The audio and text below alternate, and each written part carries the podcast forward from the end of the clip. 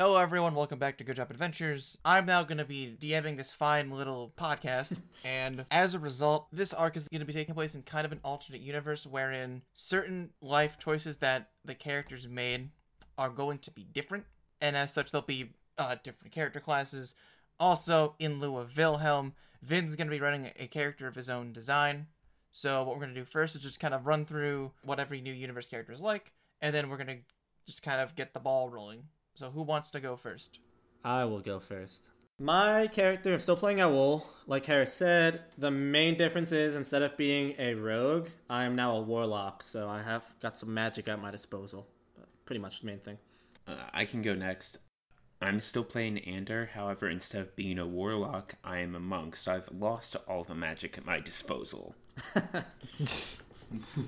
I'm playing, or Breathweaver in this uh, universe never ended up with the dragon affinity. Instead, he eventually became a pirate named Arthos, a Red Reaver barbarian. I am still going to be playing Elagos, and uh, in this universe, he is a wildfire druid with a little bit of barbarian put in there for flavor and for rage. And uh, since people, mainly in my party, have been telling me I need to make a character voice to make it less confusing, I'm now going to be talking like David Hayter from Metal Gear whenever I'm talking in character. So you get what you wish for. It's fantastic. You Get what you fucking deserve. what do you get? When you cross a character with no voice. And a player who doesn't want to make one. And uh, I, I'll just uh, sum it up here last. Uh, I'm playing a character, as Harry said, of my own design. Uh, his name is Roth, and he is a uh, human wizard uh, with the Mage Hunter subclass fun fact before we started recording, Vin straight up asked us, How many spells can a wizard cast? How many links does he get? you get called out, Yeah. son. All right, all right. Oh Right. boy. Everyone always asking, what does Bane do? No one ever asking, how's Bane do? Look, you motherfucker. All right, so we're gonna act. We're gonna actually like move along instead of just fucking about. How this is gonna be structured is a bit weird. Wherein before we started recording, I asked everyone in the party to kind of come up with like a little introductory scene for their character, kind of a, kind of like what we did for the live episode. So we're just kind of go through those. And if you haven't seen the live episode, you should check it out.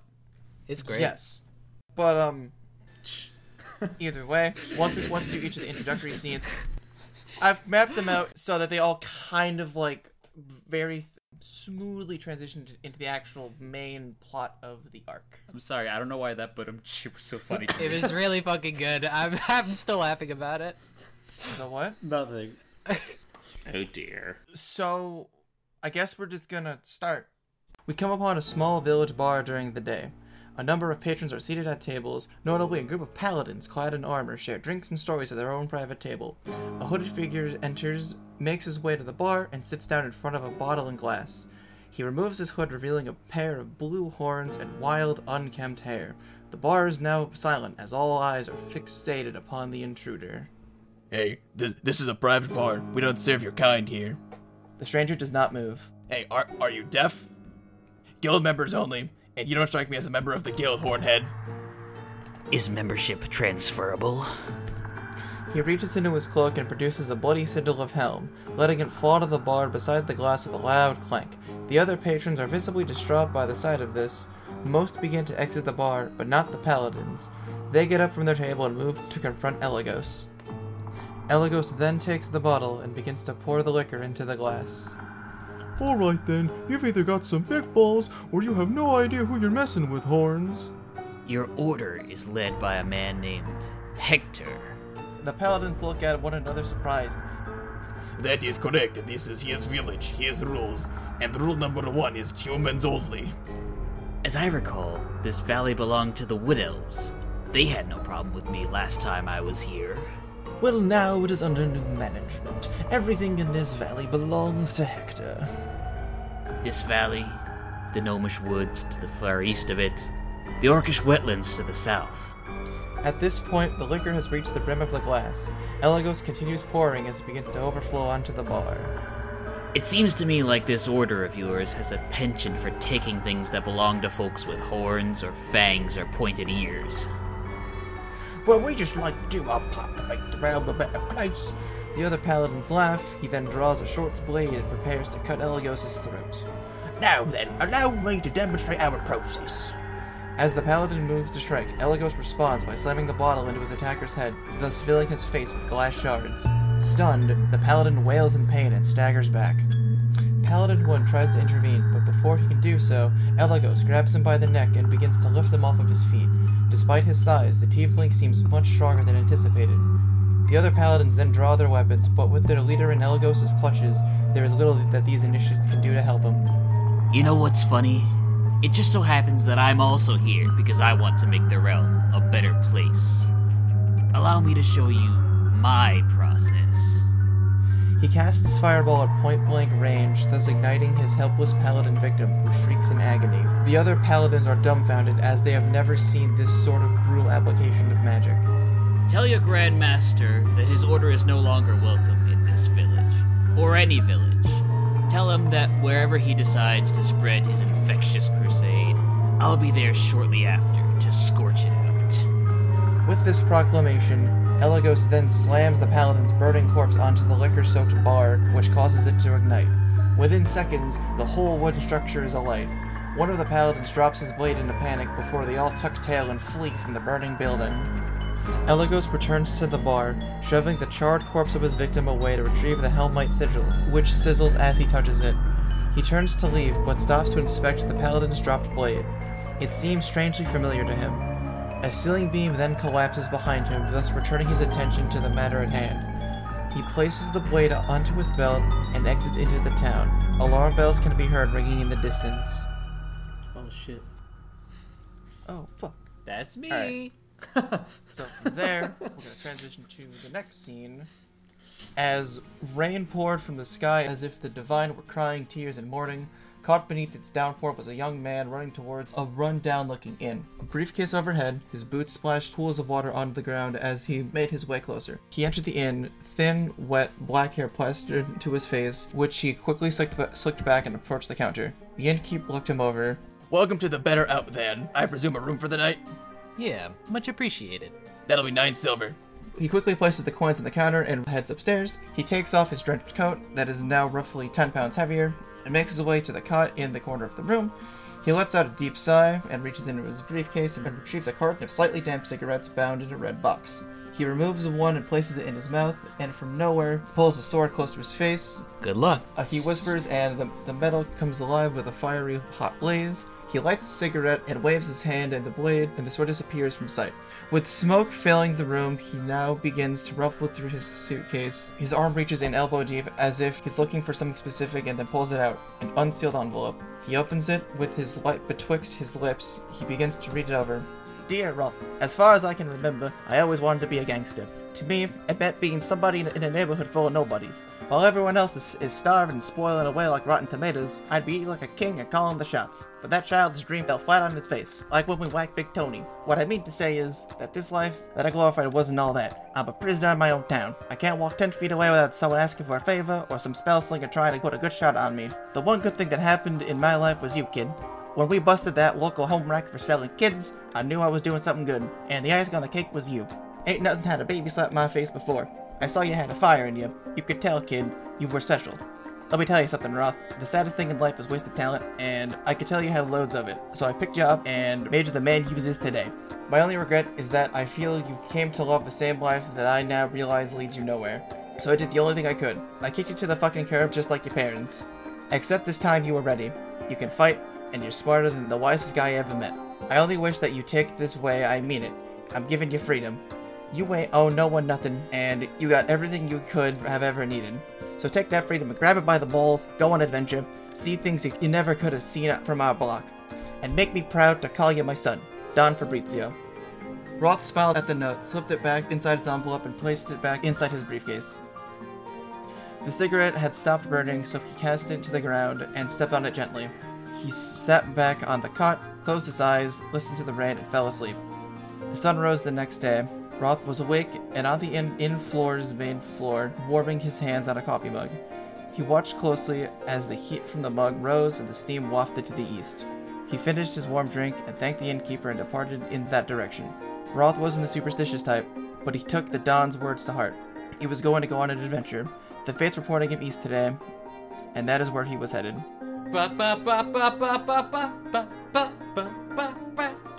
Alright. Moving on. Alright. So now we're gonna cut to Breathweaver slash Arthos. Over a rough midnight ocean, a lone, long ship, the Menethil, drifts aimlessly. It stutters a bit in the waves, slightly disturbing the dinner set for two, but its captain, Arthos, ignores it as he continues observing his map, tracing routes and waypoints over the aged vellum using his index finger. A grunt is heard down the hall, and Arthos sets down the parchment. The doors creak open, and the grunt gets a face to it. A dignified man in full navy regalia, tidy black hair, and slim features, with a nose and eyes as if taken from a hawk. He's carried by two silent, broad-shouldered scallywags, drop abruptly into a wooden chair set at the table. He makes all eye contact with his host sitting at the other end. One of them smiles. Heading back out, the two seamen get covered in the salty spray shooting in from the poop deck. They shut the creaking door behind them. Arthos tucks the map away and gestures to the table as if to say, Help yourself. A large, appealing tray of meat is spread out before the man. Arthos m- merely nurses the red wine in his glass. It's been too long, John Peters. Or should I call you Commodore now? Admiral, actually. That last skirmish off the Sarkis Isles proved I deserved a few promotions. Twelve warring fleets converging upon a single archipelago, and I didn't lose a single ship. Yet here you are. I count myself lucky. An admiral has graced me with his presence. Just think, if you hadn't succumbed to your insecurities, maybe you'd be where I am now, Arthos. Or should I call you Captain for old time's sake? Actually, it be the Crimson Devil. Who do you think started the skirmishes at the Sakash Isles in the first place? The Admiral raises an eyebrow, almost looking impressed. He takes off the juiciest cut of steak and delicately begins cutting it up. Arthos takes a sip of wine. You know, it's a shame, Arthos. What to be that? The meat's overcooked, the sauce is a bit too spicy. Truly a charmed life you're leading here. Shackles be shackles even when forged from silver and gold. Well, luckily for you, the punishment for kidnapping an admiral, it's a little higher than a proverbial ball and chain, and kudos to the chef. The sausages are almost edible. Much appreciated. I made them myself. I raised the crew myself. And I caught you myself. Jonathan Peterson. Replaceable cog in a pointless machine. That machine is churning towards you as we speak. You always thought to be the most famous man in the room. You instead made yourself the only man in the room. Me sword be here if we want to iron out the obvious plot hole with ye story there. it is rare to be able to mourn someone before they've even died. You, Arthos, are a waste of potential. You are truly the most pitiful of failures. I'd rather me name be said a thousand times in hate than never said at all. Hmm, tell me, tell me, have you ever heard the tragedy of the broken down peon? Ah, so ye finished ye autobiography? They both chuckle as the Admiral cautiously bites into the meatloaf to see if it's any better. It follows a down on his luck worker, uh, struggling to support his large family. He lives with his wife and six kids and his in laws, too. He works all day from sunup to sundown, toiling in the field, just so his family can squeeze by. Does the man have a name? A title? That part isn't important. Well, there I must disagree. That man's life, we can call him Aaron, if a name is so important to you. Aaron was scraping by slowly but steadily when the circus came to town. Uh huh. In the circus were seven cursed hobgoblins who offered up a challenge for the dragon of the fabled. A bell rings. Old friend, we must unfortunately cut the story off here. Hmm, are you expecting company? Expecting an ending, and ye story had none in sight. I'd say the opposite is true with yours. The Admiral points a fork at Arthos. All your roads lead to this dead end. He spins the fork, gesturing towards the room. Nay, this be merely the beginning, Admiral.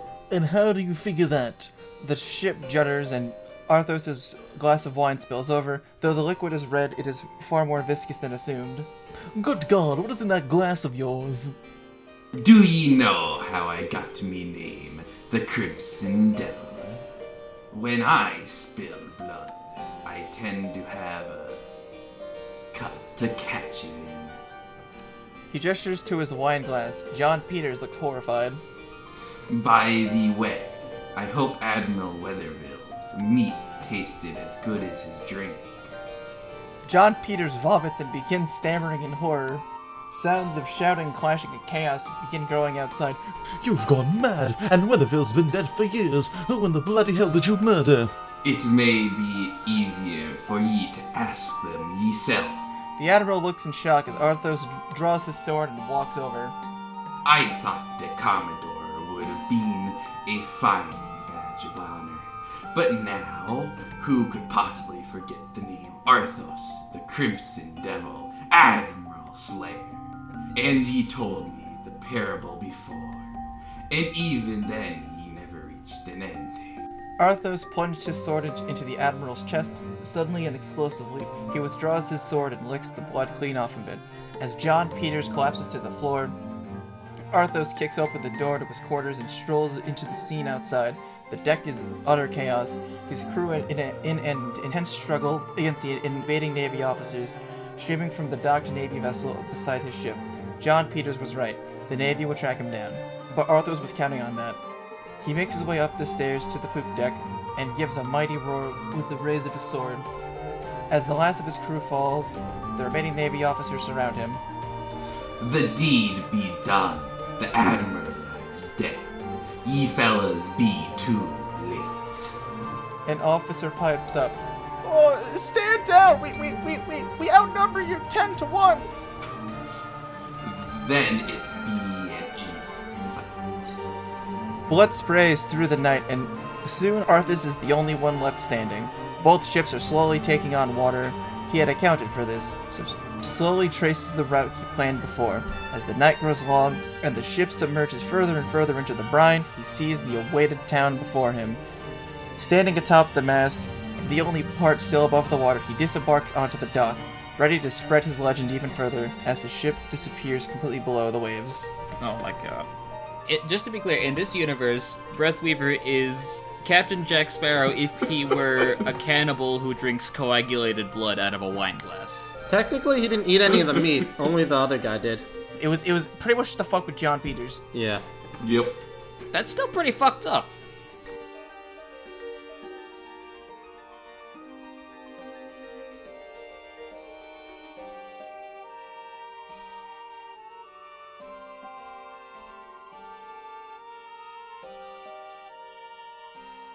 As Captain Arthos disembarks from his now su- sunken ship, we quote unquote pan over to a nearby tavern called the Clever Barracuda.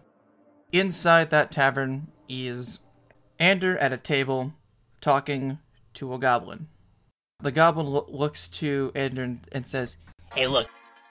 I, there's only so much I know about Jackie Jan. I don't know what else you want me to do. Ander finishes his mug of ale and says, You're. There's definitely more than you're telling me, bud. I don't. I don't even know why. Uh, words, dang. Uh, I think I end up drinking too much. you can do it. You can do it, but I swear. What? You, you can do it. You can say your words. You're not telling me everything. There's definitely something you know. Otherwise, why would y- your name have come up in the letter? I mean, look, look. The, the guy said he was gonna come visit me. He did, and then he left on a uh, passenger boat and left. Like I don't know what else to tell you. Like, Did you know where the boat was going? hey man, I have no idea. I didn't think to ask. I didn't. I didn't realize you'd be tracking me down. Oh, you're useless. you were saying? Like, like I said, uh, I had no idea where the boat was going. I didn't think to ask because I didn't think you'd be tracking me down. If mentions of Jackie come up, I'm usually there. I need to know what happened. I mean, like the guy had mentioned it in passing, but like I thought he was kind of bullshitting me. So Does it look like, now that you've heard what I have to say, does it sound like I'm not bullshitting? Well, judging by, I think that's one, two, Like four cups of gin you you downed. I think you're you're pretty fucking serious, my man. Anyway, you're not my time. You're not wasting. Bleh. You're wasting my time. How about I just take you in the back? To uh to do what? You'll see. If if if you what? If if you wanted like a like a like a prostitute, there, there's a brothel. You could go there. No. The goblin, very confusedly, is gonna kind of just get up out of his seat and then try to pr- walk out of the bar, or out of the tavern. As as he makes his way to the like the door, a panicked dwarf basically steamrolls into the goblin and is just kind of babbling incoherently. Oh my god, they're coming! Oh god, strange metal monsters are on their way to ransack the town! The patrons within the bar all look deeply confused. You gotta believe me, they're coming! I saw them with my eyes! What do you mean by metal? They were monsters made of metal. They were coming from the desert to the north. Were they slimy at all? Why would a monster of metal be slimy? I don't understand. Because it's a metal slime? Morgan, fuck off. You are confusing me. No, there's no. They're not metal slimes, not metal oozes. Those aren't a thing that exist. Anyway, uh, I should probably deal with this. And Ender's just gonna stumble out of the bar.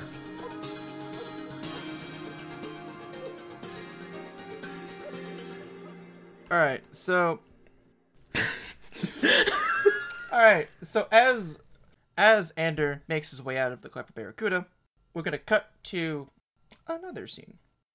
As the sun sinks behind the sea, a cloudless night rises, bringing the drinkers, gamblers, and the hellraisers to their feet. All have their eyes and livers set to one place, the town's sole tavern, the Clever Barracuda. The bartender here, a human male named Mason, smiles at the boisterous crowd. His tattered black shirt and blue khakis betray a quiet confidence. These were his people, and there was no place he'd rather be. At his bar sits a lone, obese man with aged beige skin, a salt and pepper beard, and slicked back ebony hair. His too tight tuxedo and dirty features gives the air of some disposed royalty getting down to his last coin. He has a wide, infuriating grin splatter across his face as he finishes his seventh glass of wine. Typically, as a sommelier, one would sample the wine, then spit it back up. But he was not a typical sommelier. He didn't spit, he swallowed. Mason speaks up, standing next to his chief guard, Paul, a brawny orc. Uh, so. So, do you think you certify this one as vintage? I could really raise the price if an expert like you gives it the famous soul seal of authenticity. Well, uh, Masan. Uh, it, it's Mason, thank you very much. Uh, you're welcome, Masan. Owl drinks the remaining wine and holds it back in his mouth for a while before swallowing. Well, the wine definitely has a, a good body to it, a, a bit like a sexy woman. Owl does an upsettingly long wink at Mason. But unlike a sexy woman, it actually escaped from that cellar of yours. I kid, I kid. I'm a bit of a jokester. Owl opens his closed eyes slowly. What the fuck? So you can just tell what region it's from, etc. The, the year? Well, I'll need another glass, Masson. Alright, fine. But this is your last freebie. Hand it over. Mason begrudgingly fills another glass. The guard, Paul, enters the conversation, his exasperation fermented into anger. Alright, listen here, buddy. You've got a lot of free wine in you, buddy.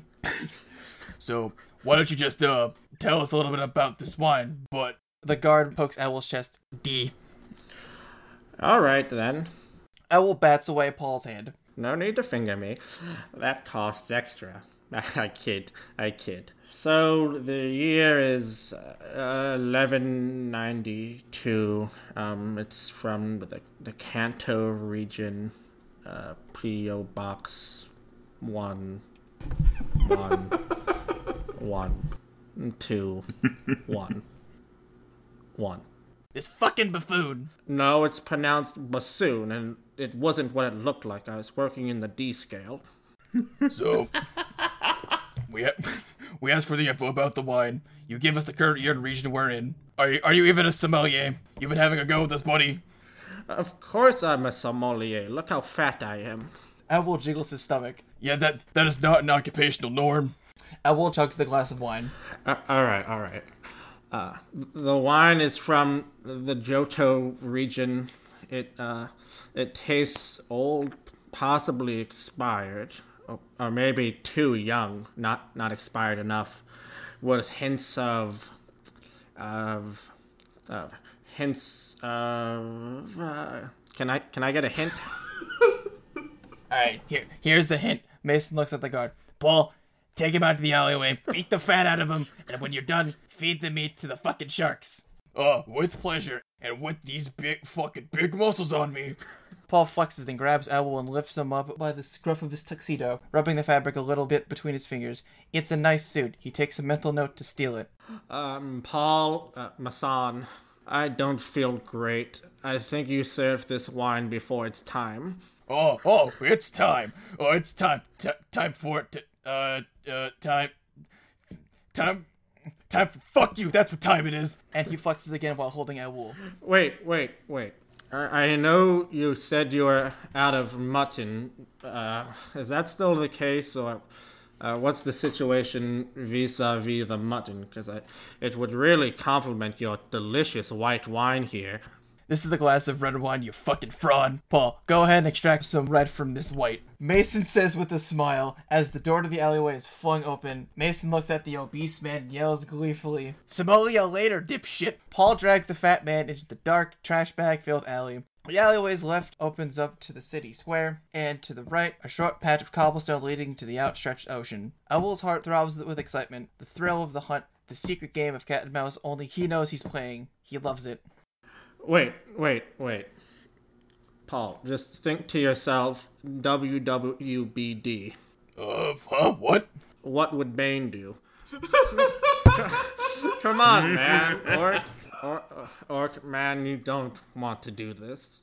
And why is that? Are you the bad kind of fat? Owl wipes the wine stain from around his mouth. If you do this, you will fully encounter the wrath of grapes. Alright, listen here, buddy. I came into this town to kick ass and eat mutton. Looks like I'm beating both. What? What? What? I think you fucked that up. You, you want to take it from the top? Well, between you and me, buddy, is this fucking knife. Paul yells as he stabs his knife towards Owl. He's shocked, however, as he looks down and sees this gargantuan stomach before him receding faster than his own thrust. He looks up and sees an almost featureless, horrifying gray face, a blood curdling smile forming over. Uh, what the fuck? Paul pulls back his knife and tries again. Owl snaps. As two smooth, matte black tentacles emerge from the nether and rip the man's arms clean off, twin parabolas of blood glisten in the moonlight, a double rainbow of death, a double painbow. As the man attempts to scream, another tentacle covers his mouth. Owl grabs Paul by the throat and, with surprising distance, jumps down the alley to the edge of the waterfront. Owl slowly walks up to Paul, You have no good bar ideas. Poking his finger into the man's chest. He pauses. Let's take it from the top. Owl says, drawing his dagger and slowly scalping the man. He gazes over the black waves. It's time to let the tides have a turn, buddy. Paul sobs hysterically as life flashes before him. It is with that thought, Owl drops him into the black brine. The man does not resurface. It fills Owl with a primal pleasure, a deep sense of power, free wine and a little murder. Owl holds the scalp out before him before letting it go. A great way to top off the night, he thinks. Oh as he looks downward, his thoughts turn upward as Owl contemplates a short prayer. He then says it aloud so the audience can hear it. Freeing sky from fire's wreath, the whispered words of clenching teeth. On broken legs, the doomed ones flee.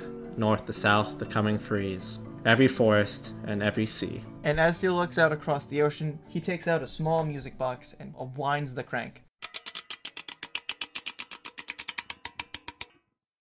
A quiet melody begins whirring out, and he contemplates the horizon, unable to help wonder if there's something more. Owl re enters the bar, his form now changed to match Paul's. He drunkenly sits in the same seat as before, looking at Mason and says, Yeah, yeah. I. yeah, yeah, I killed Paul. Sorry, I mean, I killed that fat guy. He, he was also named Paul, hence the confusion. But yeah, the, uh, the orc. Sorry, the human is dead. Uh, buddy. Hit me up with some wine. Some some white wine. That was uh, that was taxing. Mason smiles as he hears his best friend and lover has completed the mission successfully. He pulls out a ring from under the bar. He'd been waiting for a long time, trying to find the right opportunity to ask the question. For some reason, now seems perfect. Also, do you have any mutton? Alright, before we continue, Tyler, are you supposed to be fucking Orson Welles in that wine commercial? Uh, I didn't try to do the voice, but yeah. So was the, the main inspiration for like the, the I guess the concept came from that wine commercial. Oh, this red Yeah. champagne. I realize I like how, how you called him Paul, by the way. that setup was like a long time coming just to say you had no good bar ideas. No, I actually did that because of Paul Masson, and that's why I kept mispronouncing Mason. Oh. So I realized I meant to say take this outside. we gotta do his over. Are we actually going to? No. Thanks for listening to this episode of Good Job Adventures. If you like what you just heard, be sure to let us know by subscribing to the podcast and leaving a review for us. For questions about the cast, business inquiries, or if you know how to use the three seashells, contact us at goodjobadventures at gmail.com. For everything else, follow us on Twitter at GJAdventures. Thanks again, and we'll see you next time. And out.